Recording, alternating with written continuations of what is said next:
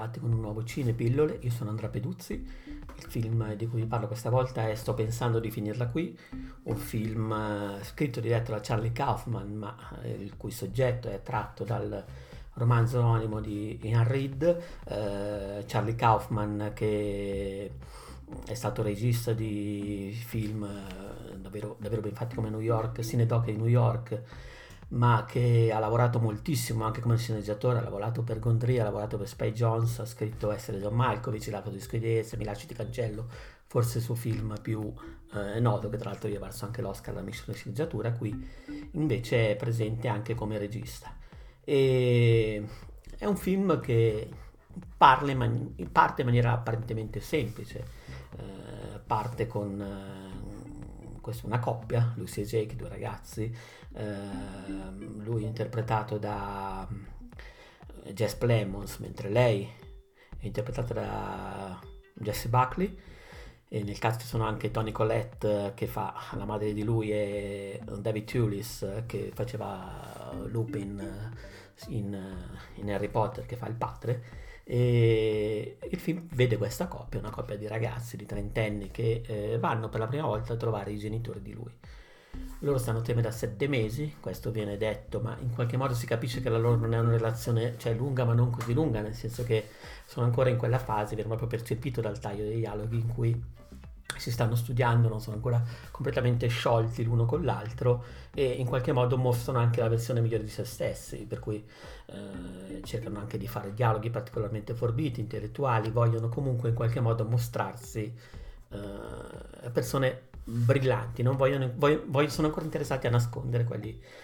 che sono i loro lati oscuri, però in qualche modo già il fatto che lui abbia deciso di portare la ragazza a casa dei genitori, tra l'altro in una, in una fattoria, perché lui viene da una fattoria eh, un po' fuori di provincia, eh, è anche un modo probabilmente per aprirsi, per eh, mostrare quelle che sono in qualche modo le sue origini, anche per mostrare i suoi genitori che eh, sono genitori per certi versi imbarazzanti, imbarazzanti in misura non così fuori dalle righe, nel senso che chiaramente lui ha eh, queste attitudini intellettualmente più alte, loro invece sono eh, due persone molto molto più alla buona, anche un po' mh, mm, strampalate, c'è anche un momento horror, quasi un momento horror, un'atmosfera horror, perché poi in realtà non viene concretizzata, quando loro eh, entrano in casa. Il film si apre come un, come si può dire, come un road movie, con loro che sono in macchina e sotto la neve affrontano questo viaggio per andare a questa fattoria dei genitori, lungo il viaggio incontrano anche dei percorsi, dei segnali che eh, alludono alla morte, poi quando sono lì dei genitori eh, la situazione diventa quasi così, un po' strana, un po', un po disturbante. E, però è anche un modo probabilmente appunto per, per aprirsi, per portare avanti la relazione. Eh, da lì in avanti però il film prende una piega inaspettata, prende una piega inaspettata e inizia a mm, giocare col tempo, tra l'altro c'è anche un riferimento diegetico a, viene proprio citato eh, esplicitamente Robert Zemeckis e, e, e, questo viaggio, diciamo così, verso la famiglia diventa anche un viaggio nel tempo, un viaggio in cui eh, i ragazzi, queste due persone scoprono o ipotizzano come potrebbero essere l'un l'altro in altri momenti della loro vita. Tra l'altro non l'ho detto, il film si chiama così, sto pensando di finirla qui perché il sottotesto di questo viaggio è anche la crisi, perché mentre lui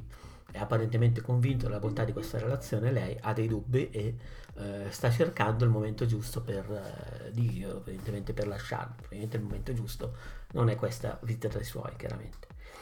È un film che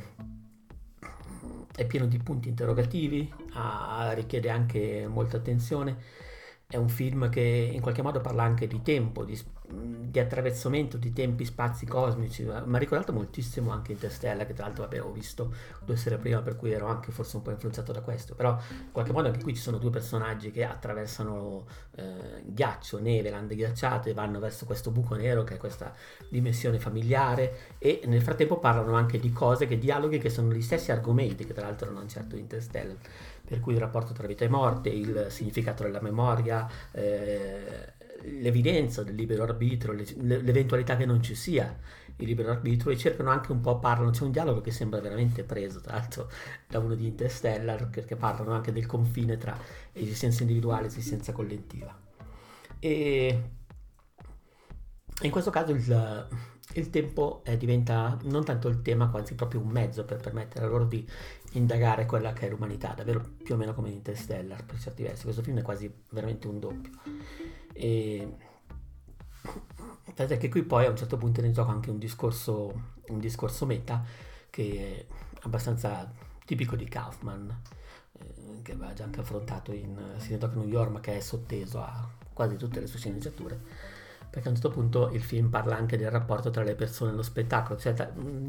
del, del, valore di esistenza fisica della rappresentazione stessa, perché a un certo punto in, queste, in questi pipponi sulla fisica e sul significato dell'esistenza i due personaggi iniziano anche a uh, ragionare sul fatto che uh, la rappresentazione ha dignità fisica e loro stessi si muovono come se fossero una rappresentazione, tra l'altro loro sono tecnicamente una rappresentazione perché lo spettatore li sta guardando da casa. Tra l'altro il film è raccolto in quattro terzi proprio per, eh, mostrato in quattro terzi proprio per, ehm, tipo come The Lighthouse, proprio per eh,